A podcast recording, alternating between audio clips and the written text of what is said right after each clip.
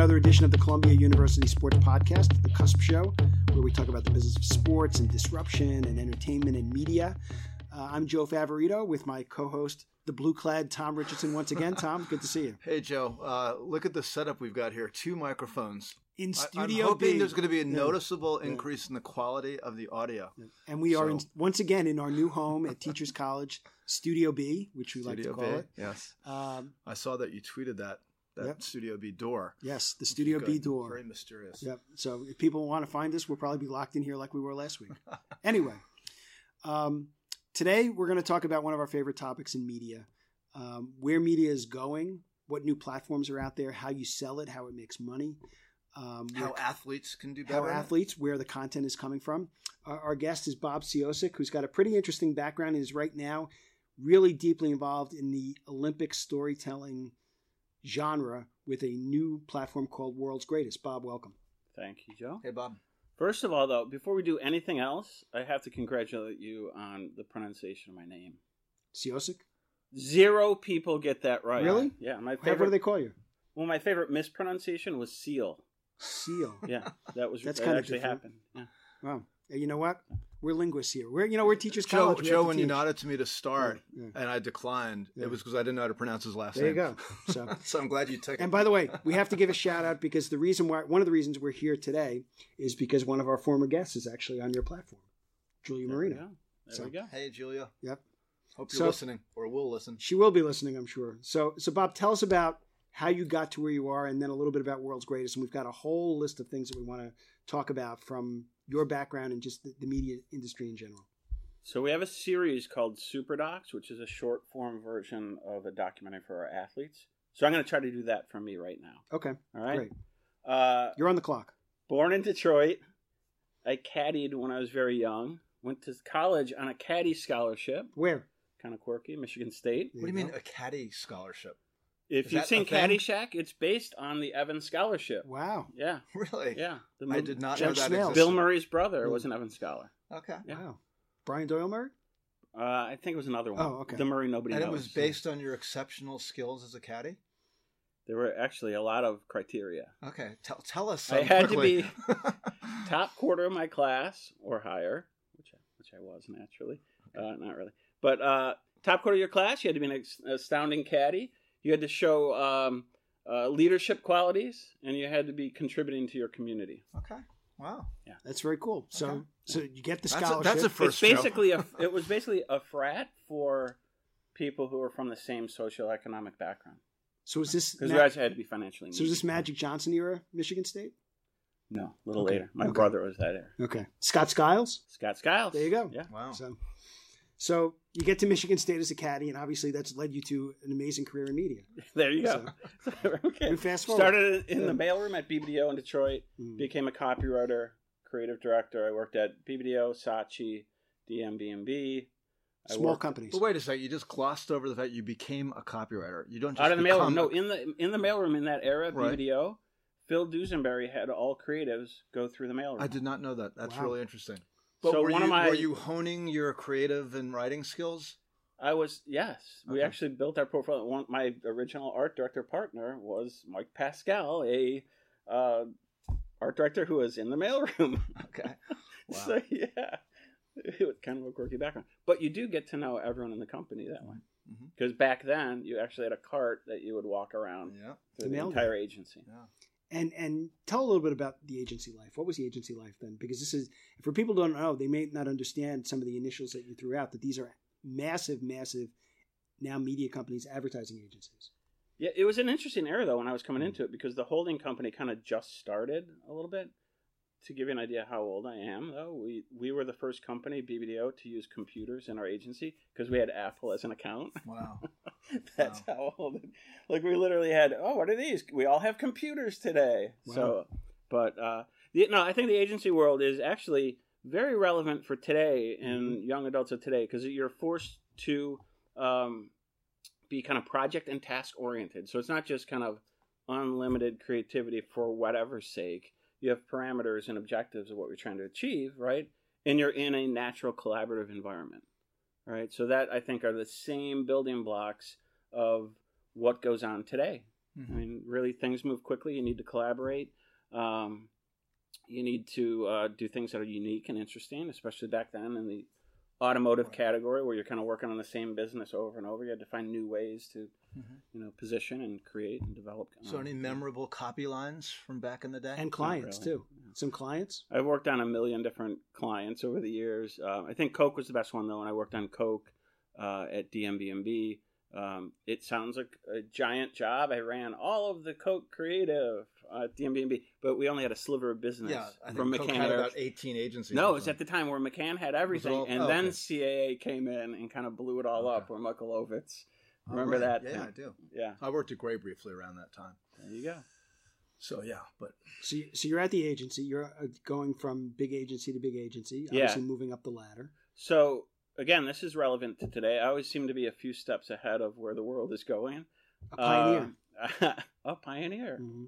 Well, those are the ones with the arrows in their back. That's, what Ray Katz's favorite Yeah. line is, Right. you know, the pioneers are the ones who have the I arrows. like to say back. Maverick. Yeah. yeah, Okay. The, um, but uh, the uh, so at DMB&B though, I had it was kind of like the agency with a lot of great business going during the day on on Coke stuff, and then at six o'clock the real fun began because Bob had his freelance thing going with a lot of the creatives there. So it's almost like it started to get a little ridiculous. So I'm like, I think I need to open my own shop. so what, what what were the, the the freelance thing? What was that like? Tell us some of the things you were doing.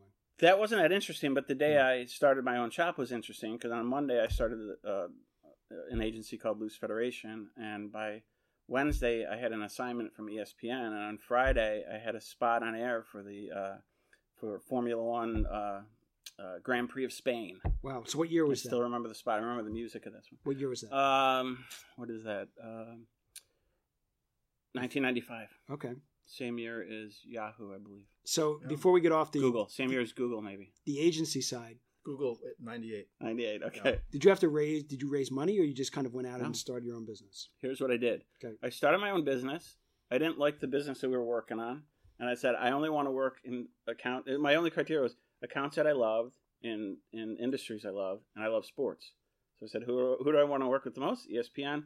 I got on the phone. There was no email at the time. Was it was it a I rotary called- phone or a push button phone? it was a push button phone. There you go. And I and I called the head of creative services. Who was and, Um, Ron Finkelstein. Okay. and uh, I said, "Here's who I am. Here's what I do.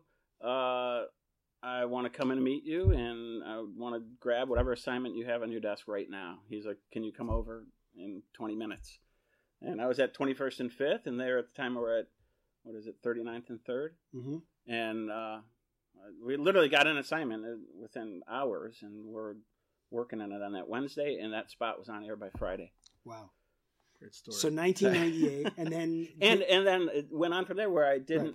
We had a spot on air, a little company called Loose Federation. Why it was innovative was employee of one, me, and I would freelance with all my Sure. friends. Right now, it's kind of the model for everyone, and everyone's like, "I don't get what you're doing." I'm like, "Well, this is how we're going to do it. High level talent." And my only criteria was great work, great clients, Mhm. and uh, but we had a spot on air every day for eight straight years, wow. an ESPN spot every day. And how big did the company become at that point after eight straight years? We were like I don't know five or six million or so. Mhm. in revenue and uh in it we ultimately i think we only had about five people full time but we had this we would expand to 30 or 40 people at any given time shrink back down And then how? Yeah, what were some of your clients or some of the things you liked during the Loose Federation days? wwe we did a lot of work you guys were just Wow. talking about a lot of work for Mhm. those guys um Still in the fun. Attitude Era or after? it was the era of just just at the end of stone cold steve austin Hmm. So uh, we did a lot of pretty fun spots for those guys and some of their toy licensees. Um, and we did some really cool work on that side of the business too for like Tonka, and but it was all kind of sports related. Um, Finish Line, we did some great campaigns for Finish Line when they were not very big at all, Hmm. um, and they're actually a very big retailer now. And Bob, Um, to be clear, the work was primarily producing video commercials. producing Commercials, commercials, television right? commercials, I But we always did innovative work back then. Like Right. even uh, we did this finish line campaign. It was when Latrell Sprewell had the contract thing going with when he was getting ten million and he was saying, you know, I'm underpaid and all that kind of stuff. was with, that was when he was at the Bucks. No, no when he was at the, the Timberwolves, T Wolves. was That's- after after we traded them. when there was Well, that that's when it was. So we created this campaign that anyone can get an agent. And again, this is like this is all pre, yeah, this was all pre-internet. So it was Mm. our campaign was anyone could get an agent, even you. Like we're targeting fifteen-year-old kids, right, guys? And um, so we basically gave away a shoe deal. That was the whole premise, and we activated in I don't know something. I don't remember all the numbers, but it was like two hundred of their stores over like a three-week period. We had 280,000, some crazy number, 280,000 signups to this one promotion. And the most that they had ever done in their history was like 15,000. So they're like, what are you doing? And I'm like, I don't know. We just keep printing these Mm. these little forms. but we had a really cool in um, in store experience where it was like a podium and people could take pictures in front of it. But there was nothing to do with the pictures. Like there was no So there Instagram. was no there was no Instagram, right? Right, Mhm. right. So it was all. So we did radio, we did uh, in store, and we did Pinterest was. Pinterest there then? No, there was no no- Pinterest. Wow. No, but it was always so we always came up. Well, it's TV based mostly and ad based. Mhm. We were always doing interesting interactive experiences. All right. So Um, what do you do after that? Now I'm lost after you say no. The um, the at the time uh, You said there, there was about kind eight of a years shift. or so.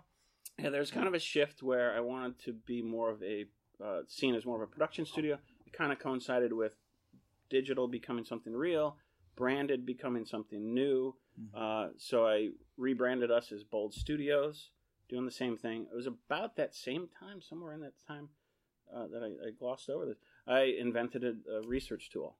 So I'm a creative, invented a research tool, and this is back in 2003, an online research tool. So my first question people would ask would be, "How do you know it's people filling out these surveys?" You know, so, so I'm like, I don't know. Um, Well, but what was the impetus? What were you trying to so find? here's what happened. So it was in ESPN. So there's a slight backstory with with this.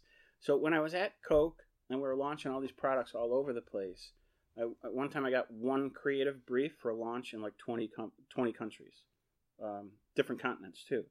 And I'm like, I walked down. There were no planners at the time, so I walked down to the head of research and I said, I need to know how you guys write briefs, or to the account guy. And he's like, Oh, let's go meet with Alyssa. She's the one who gives us all the insights we met with Alyssa, who's the head of research, and she goes, "Well, it's basically focus groups and some other stuff." And I'm like, "Let me look at the other stuff." And I'm like, "Okay."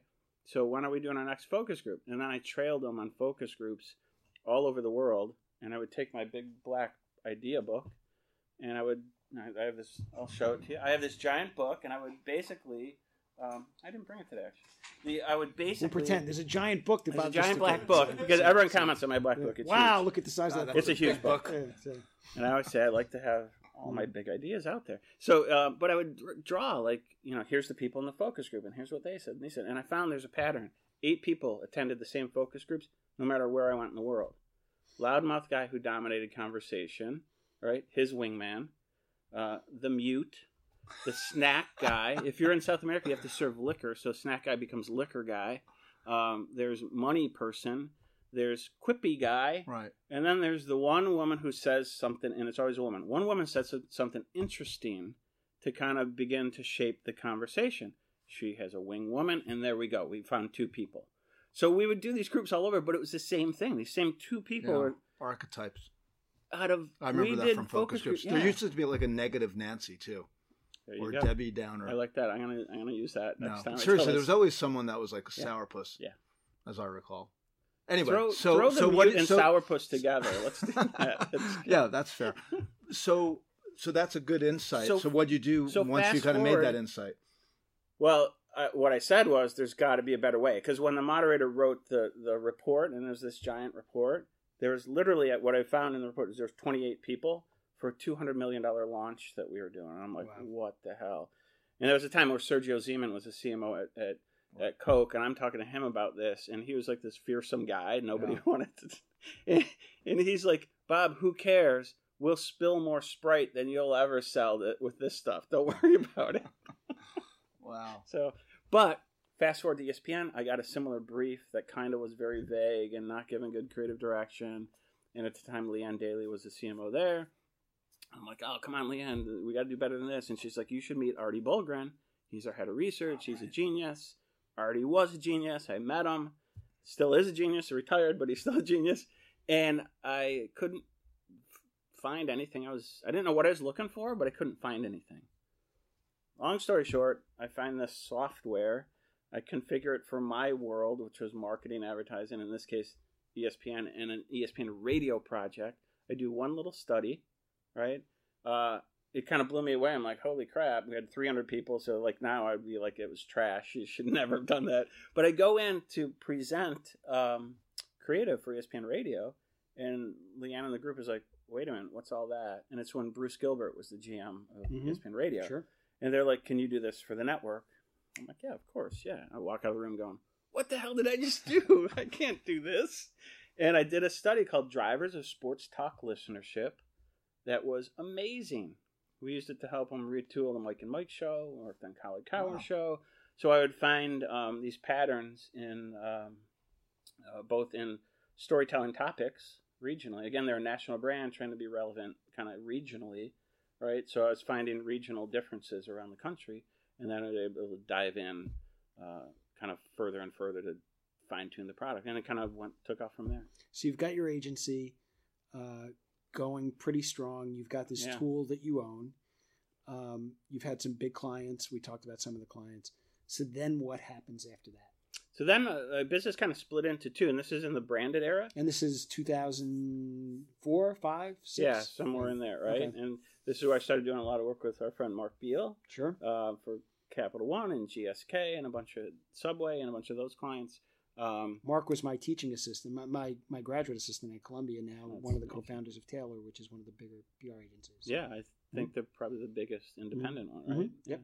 Um, and uh, so we're doing a lot of branded production work, Kellogg's and all sorts of big names. And then there's this other side that was basically me doing these studies that that was kind of and my clients started to become ABC. I worked on a you know basically I think they found out about us through ESPN, like being in the Disney family, and worked on uh, Desperate Housewives and Lost and Super Nanny and all sorts of other shows and um, on the marketing side as well as on uh, content side, and then. Um, I kind of thought it was one or two and done, and I thought it was like an internal tool to write a better brief.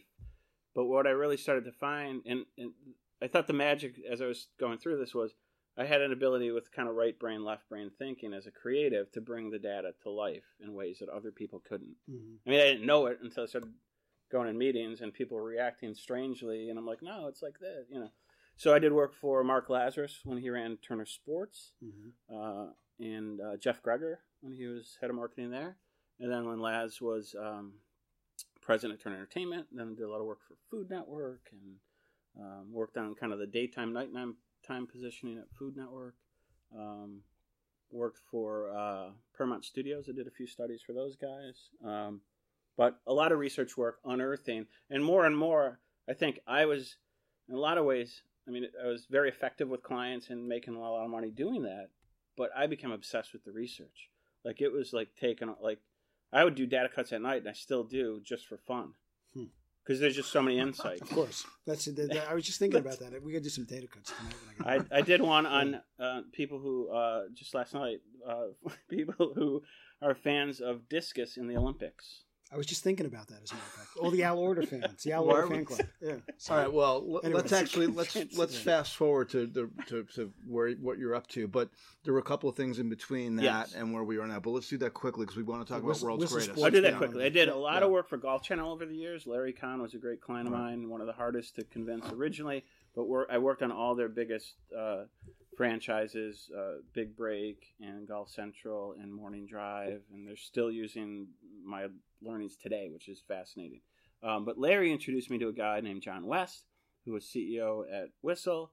And on occasion, I would have breakfast with John, and he'd tell me what he's up to, and uh, it sounded kind of intriguing. And they originally started as kind of a, uh, you know, Nickelodeon meets ESPN. That was Mhm. kind of the original premise, and um, and I think any of us would know that's not a great idea uh, back back then and now. And I think John knew it then, but he managed to raise six seven million bucks, and uh, with the NFL and other um, kind of major players, and he was smart enough to say, "Hey, we want to pivot from there into new areas." So I came on board and did one study for them, and essentially at the end of that, uh, I unearthed all this white space for 13 to 34 year olds in content with this study, and uh, What do you mean by that?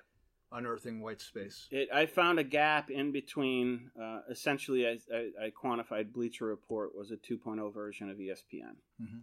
and somewhere between Bleacher Report and, and where Barstool is like a, a, a, a step in a different dir- direction, but forward.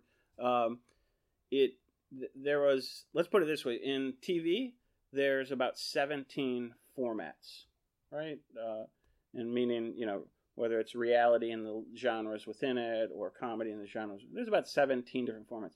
In digital and social, there's 55 formats. Wow. So that's Wow. one of the big things That's I learned. really interesting. So, so Yeah. you established that um, Yeah.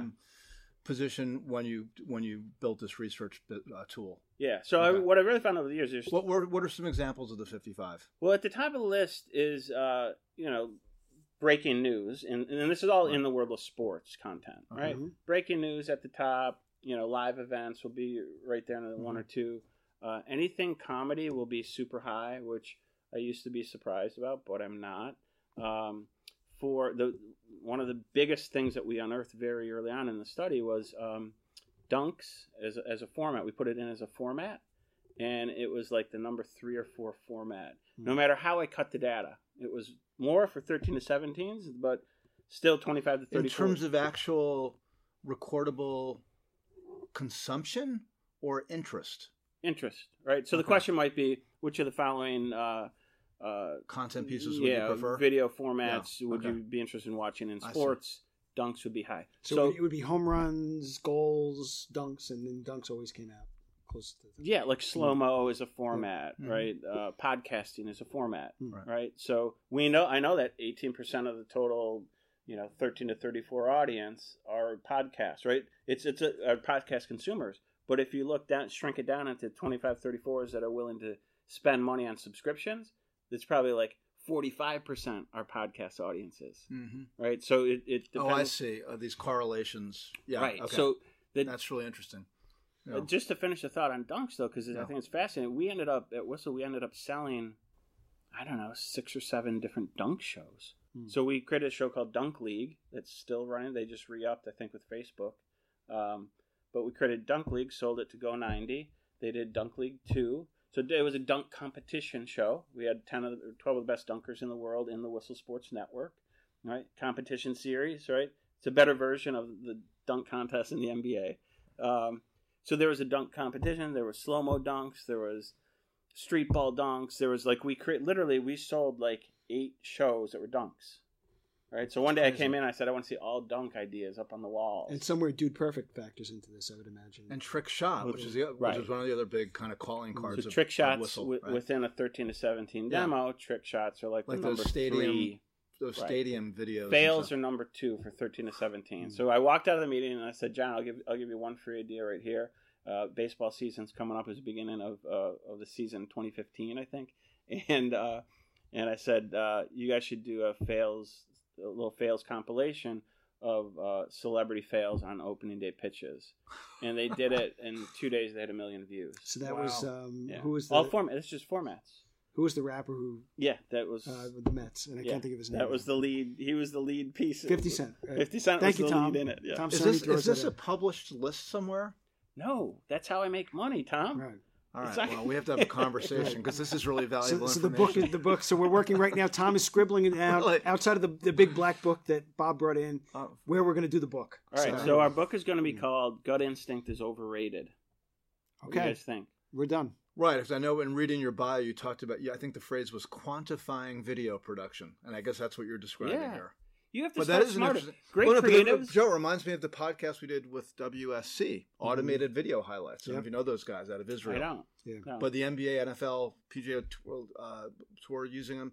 Basically, they're using artificial intelligence to There's do a all the things. company in LA that like does the they same have their thing. Version yeah. of the Yeah. formats Yeah. thing in their CMS, and they can cut highlights through the software. Yeah. And and he said, I think I think he said in the podcast was more than fifty percent of the highlights you'd see from the NBA on social media are coming from uh, the machine learning from WSC. Yeah. So anyway, yeah. No, I mean, they may put you out of business. there's a place. Nah. they uh, they were. I do think there's a place where creativity begins, Right. And I'm not a fan of it. So, Yeah. but I think normally what happens is as creatives, you go too far with your ideas, whether it's Hollywood script or like Becomes you'll obsession. write a script, Yeah. right? And you go, oh, the script is done, and then you go get an agent, and then the agent needs to sell it, and then you need to attach talent to it, and before you know it, you have so much invested in this thing, you don't even know if the log line works, Mhm. right? So the log line, one sentence description of what the thing is, Right. right? People use it in Hollywood. I'm a huge fan of log lines, so to me, everything comes back down to content subjects, content styles, which is kind of tone, and content formats, and then from there, I start testing log lines. Once you know that, you know like seventy percent of your success is already kind of in the bag. Right, but Bob, what you're describing sounds a lot like Netflix and Amazon Prime, in essence, using My tools using. better than Netflix. I'm going to say that. Okay, Netflix wow. is crap. Uh, let's just say this. Netflix is So- investor. so when you're- investor alert, you're Joe, going. that's you the headline me- for your tweet. Netflix is All crap. right, I'm going to do. We have how many do we have? We have five of us here, right? We have Royce and Tom Cerny sitting in the Okay. room right now. So out of us five, go on Netflix right now. I'll go on Netflix and I see right that first row of suggestions. What's trending? Yeah. I almost never click on any of those. And I agree with you. I, I there's a lot of things I don't click on that they sh- they think is important to me that aren't. So, I like Dutch films. I can never find them on there. There's certain actors. Dutch films. the so IX I'll- story. I'll go So- to like um, after the wedding was one of his famous Dutch films, and but um, there was a guy back in the day. I forget what they called the genre. Basically, his whole thing, and it turned out to be somewhat fake, but was you only could use Mm. you only could use um, uh, existing light.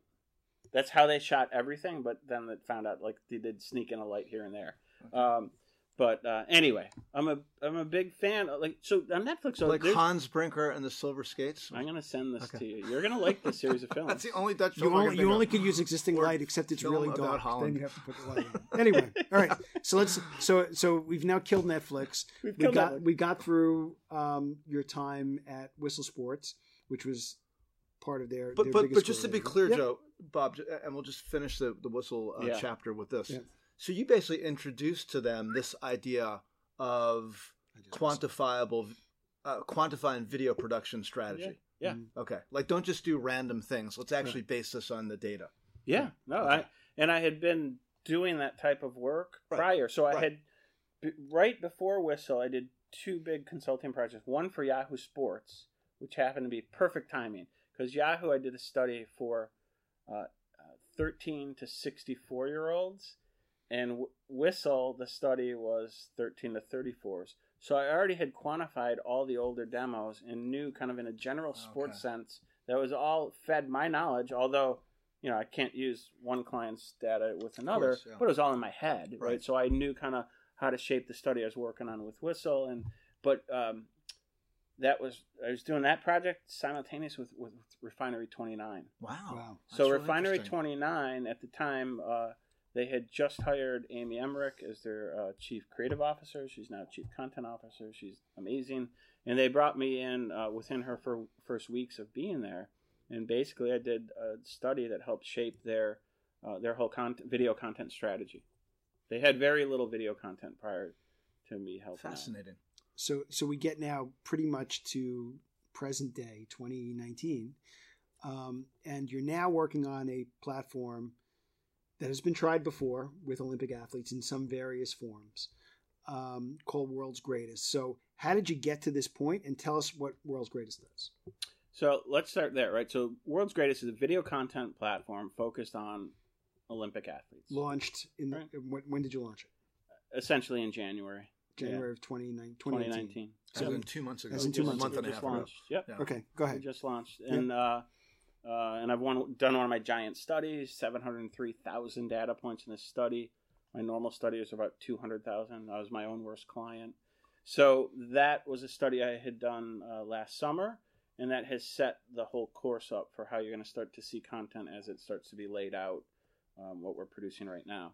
But it, the, so the idea, how I came up with the idea, essentially, my whole career has been in and around sports, and I've met a lot of athletes over my career and coaches and um, and and I've done a lot of work with Olympic athletes and and um, and over the years, uh, you know, not that long ago, I was doing work with specifically with a bunch of Olympic athletes, and it just really struck me that wow, these guys are, you know, like I said before, like sole proprietors. You know, Mm-hmm. it was pretty intriguing. You think of them as being part of a team, Team USA, Team Norway, Team Sweden, whatever, right? But unless you're on a uh, you know a hockey team or a basketball team, it's not a you're not a team. You you're competing by yourself, whether you're a swimmer or a diver or you know freestyle skier, you know, or a sprinter, right? I mean, Mhm. and so what I found, the more, um, you know, one of my partners on this is an agent, Paul Doyle, and and even just talking with Paul and then meeting a lot of Paul's athletes, I really found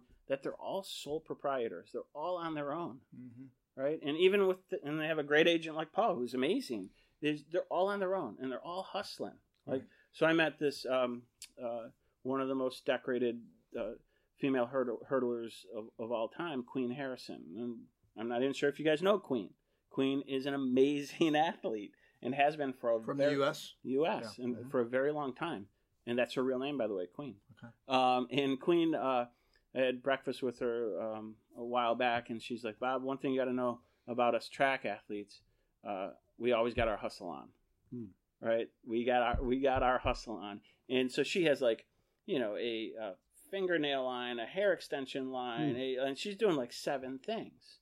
She just married uh, the current uh, gold medalist, uh, triple jumper Will Clay. Mhm. Will's a rapper, and actually very good rapper. Okay. he has an album coming out. Um, but it's so what I really saw is they're all sole proprietors. They're all trying to figure this out. They all have these individual brands, uh, and not a lot of them get paid a lot. And then when I started to research that, the numbers are like the average Olympian makes fifteen grand a year. You know, and it was like, oh my god! So you have really that top top tier of you know the Michael Phelpses of the world and Chloe Kim's or you know insert whoever you want at that. It's a, it's a tiny tiny tier. Then it's all the athletes who are winning, right? Sandi Morris and and you know Queen Harrison when she's at the top of her game. All, so all of these Olympians who who are winning week in and week out on the on the tours, like right now the indoor se- season is finishing. U.S. Nationals are this weekend. But if you win week in week out, you might get a ten grand check, fifteen grand check, right? But then you have I finished in fourth place. I was with one of our pole vaulters, Alysha Newman, in, in Boston. And I said, Alicia, what do you make? And she goes, five hundred bucks. Wow. She finished fourth Wow. or third, maybe. Her pole cost more than five hundred bucks. I think. Yeah. Yeah. So so, and I want to touch on this because I started. I mentioned this at the beginning. Is there are there's the Olympic Channel, there's NBC, there are other platforms that have tried this, whether it's in genres like women's sports. We've talked to Excel Sports, Tom, and Mhm. some other ones. Um, but you're coming at this almost reverse engineering. If we're they come up with an idea, we're just going to throw content out there, and we don't know what the business is. My understanding, and correct me if I'm wrong, is you've actually identified a business because of the data that you have, and then are going to re-engineer it into building out a content platform. Which you didn't mention. One thing is athletes are going to help make money. There's going to be a revenue share, so it's Right. not just a video platform. It's actually Yeah. a, business. Tell us about that. It's a bit. So I mean, yeah, it's kind of a huge part of how we talk with the athletes and where I started from day one. We share net revenues 50-50. and where does the revenue come from? So there's there's there'll be two, you know, to keep it simple, two sides of the business. One is licensing and branded content, right? And the other side is a subscription model rooted in how-to and training content, right? So think of masterclass, but only with Olympic athletes. Our Den Center bullseye is that 15-year-old high school athlete who wants to get bigger, stronger, faster. Whether I play football and I want to get quicker, I'm a wide receiver, I want to get quicker my 40, well, Asafa Powell is the fastest man ever out of the blocks. He's a pretty good guy to learn how to get quicker, right? So that's what that model is. It's a little bit of a, uh, we're not featuring that first because there's a lot of work to be done in, in that area. Um, And, and a fair amount of competition too. yeah. Maybe not from the Olympic huge- athletes, but like yeah. you know businesses like Coach Up and Coach Tube and things like that, and the I free stuff you see on YouTube. Yeah. Ultimately, what differentiates us is the athletes. Yeah. Right. I mean, no, the Olympic. we have the we literally have the top 100 Right. Olympic athletes in track and field. Yeah. Right now, and sport by sport, as we grow, we actually stopped reaching out to agents and athletes because everyone's saying yes. Yeah. So we want to make sure we're getting the athletes who are kind of in the camp, uh, featuring them in content, and they're feeling good about what we're you know creating. Are you with them. advising them on on how they handle their other distribution opportunities, such as the social media platforms? In other words, I think advising is probably too strong, but and, but but you Yeah, you have to have a, I mean, you you so have to with them establish a plan Yeah. of what content's being created and then how it's going to be released. You know the the, the nature of the Yeah. the, the uh, content, uh, the timing, um, the direction, tone, etc. Does this would this system allow them to still engage in social separately? Oh yeah, yeah. Okay. We want them to. So Yeah. think of it this way, and this is exactly what we what we were doing with Whistle, right? Whistle, we had, uh, you know, when I got there, I think it was 150 creators in the network. We ended up with about 400 creators in the network. They need to keep doing what they're doing, right? So our athletes will keep doing what they do in social. Um, over time, we'll advise more and more on what they're doing to make sure they're optimizing, right? And I'll get into that in my research study. Um, but then we we've already concepted, you know, I have a great group of creatives around me. We've concepted 270 uh, ideas already. We have a bank of, of ideas, and out of there, we've pulled out our top 58. We've honed those, and we're out pitching in you know to different platforms or brands. Uh, and then we have five ideas in production. So it'll come back all the way down to who fits best into what content Mm-hmm. right? And then is kind of phase two as everyone kind of gets used to how we're working with them. Uh, we we know people like Hannah Cunliffe has to be doing certain things. She's a sprinter out of Oregon who's very good on social, and she's going to get a lot better. Um, and she's actually doing a lot of live casting right now. That's that's pretty awesome. So we're going to try some new things with her. But kind of one by one with athletes, we'll start reaching out and customizing series just to them as Mhm. well. Wow, So, very cool. um, in the the couple minutes we have left, how do you? And I'm assuming it's is it through your research that you're able to go out to a large, bring them out to a larger audience to find these high school kids. It doesn't just happen kind of in a vacuum, correct? You're saying on the uh, for the paid, for the paid, when you get to that point, how are you going to ma- marry the elite athletes with the potential audience who will consume this and buy? Yeah, I mean that that part will be I don't that that finding them is not incredibly difficult. I mean, social retargeting in in Facebook and Instagram. I mean that's that's where we're that's where we're targeting. Um, and uh, you got to remember too, a lot of these athletes, the base because they're all 18 to 34. This is the beauty of this audience. All of our athletes are 18 to 34. They have a disproportionate amount of their fans are that age and younger Mhm. right? And then the beauty of it is, and I don't think there's anything any brand like it. They appeal to eight to eighty year olds, all genders, all ethnicities, Why is that? all income level. Why? Because you're an Olympian. I don't know. Everyone loves Okay. the Olympics, Yeah. right? Well, also you got so that we're angle- riding that wave. Mhm. Bob, that example we were talking about before, where you have natural segments of, of audience interest, right? Yeah. You have the hometown, like the hometown kid does does great, right? College and is- everybody in the town, and then Mhm. you have the college or, or Right. university the person attended, and then you have the people that are really into that particular sport, and they like to follow the best athletes. So there's built in there. So the other Right. layer where this gets interesting and more intricate, and, and I had 198 brands in the study we did for ourselves. So we know how to match match the right brand with the right athletes and the right content. But kind of this front end strategic content strategy section of the study, I found there's seven ways that, that fans connect with athletes. Performance, attitude, effort, looks, style, game IQ, and personal bond. Wow. Right? So we We'll know all he we'll write all all this seven. later. we So- know. I've been doing a study like this for a long like you've, time. you've made This a is few chapter pitches seven. recently. Chapter seven. this is book. the stu- I've done this a version of this study in the Hmm. 2004 presidential election. I've done it for People magazine with celebrities and people they find intriguing. Like so, I've done this type of study Right. over and over. I've done it for the NFL, NBA. And how do you characterize it? The way you follow, or what was the way you follow an athlete, or like an athlete, or It's essentially, you know, um, uh, I forget how I've written the question for for the the Olympian study, but it's basically um, which of the following describes the athletes you, you enjoy following. okay. It's a very simple question like that. So I define those seven statements with four, those seven categories with four statements each. So we have a rank Okay. order. So I know. So winning medals is a statement we tested Mhm. that falls under performance, right?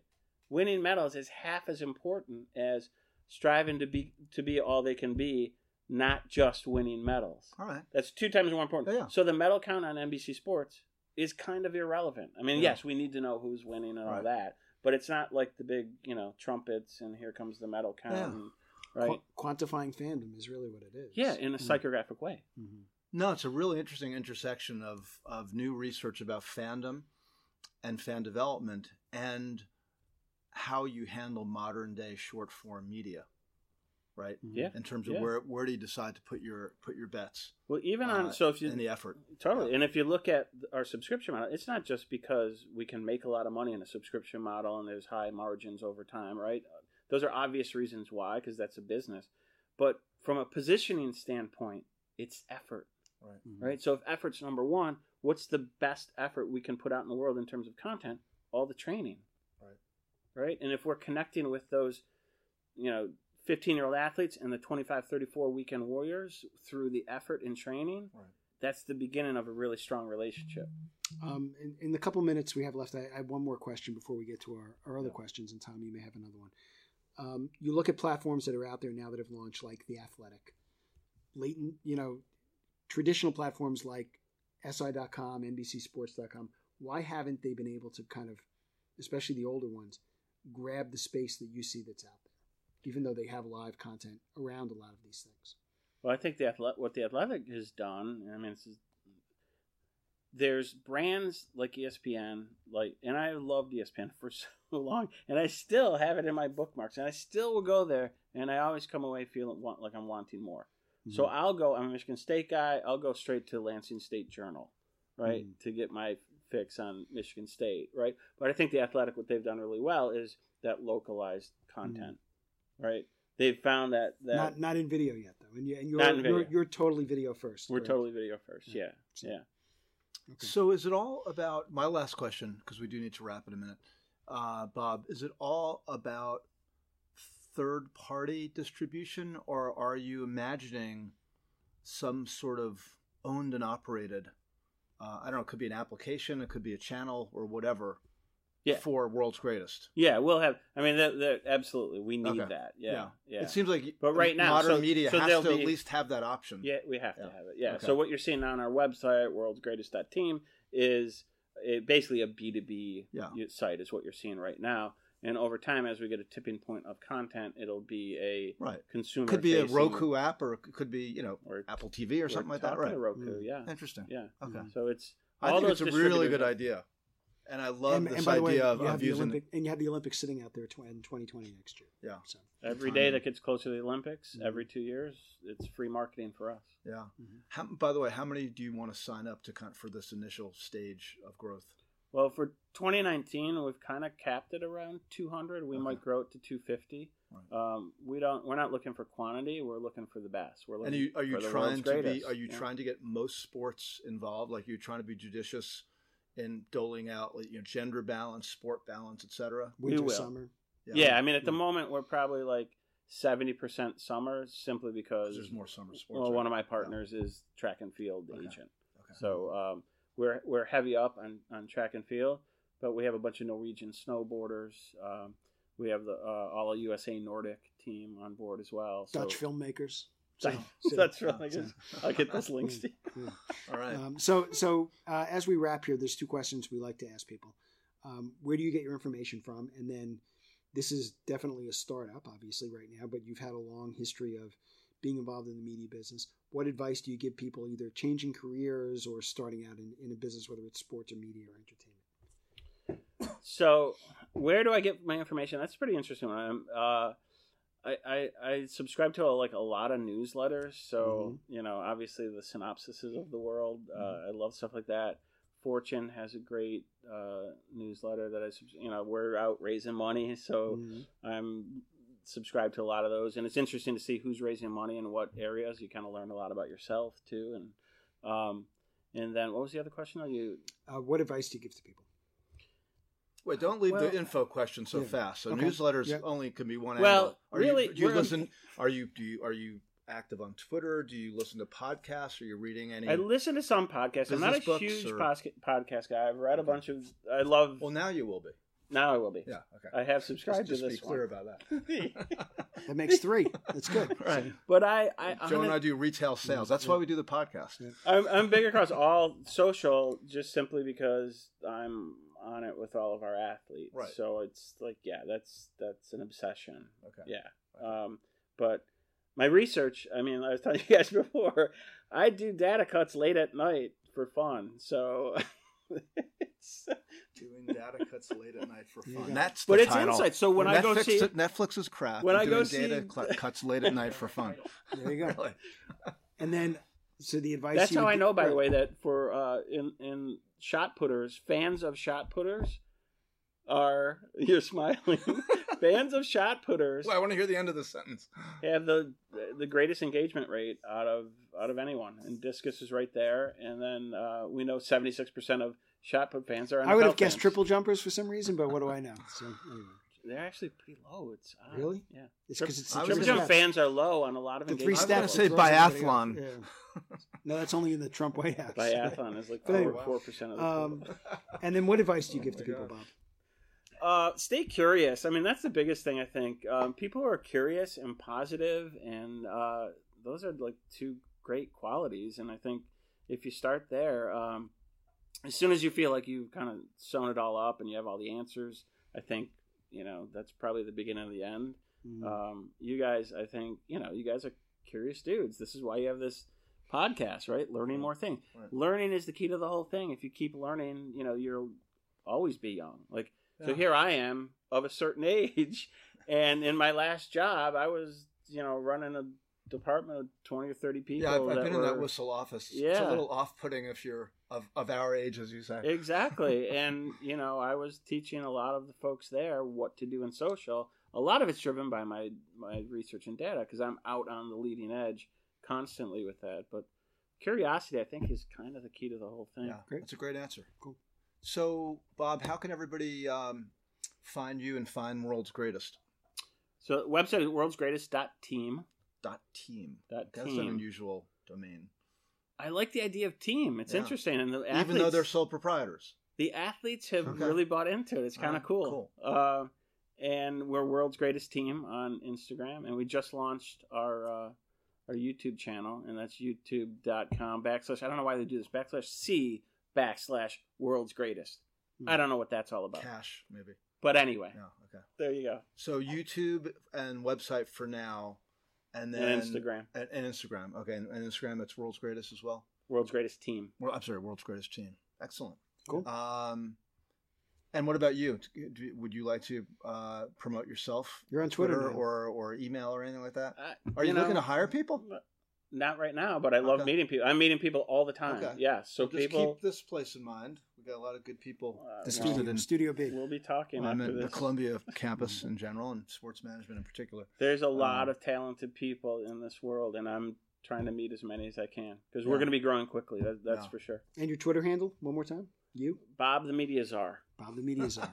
Cool. Nice. I like that one. Cool. Bob the media czar. Well, Tom, once again, another kind of disruptive first look at a business which we we think is going to grow. Bob, fascinating story. Really. Thank you Thanks, for sharing guys. it with us. So once again, uh, I'm going to wrap up here. I'm Joe Favorito for my co-host Tom Richardson. We've been talking to Bob Ciosek of World's Greatest Team And you said it right again. Nice. Joe. twice, open and close. Bob, thanks for coming by. Thanks, guys. Thanks, Joe. And once again, this was the Cusp Show, and we'll see you down the line.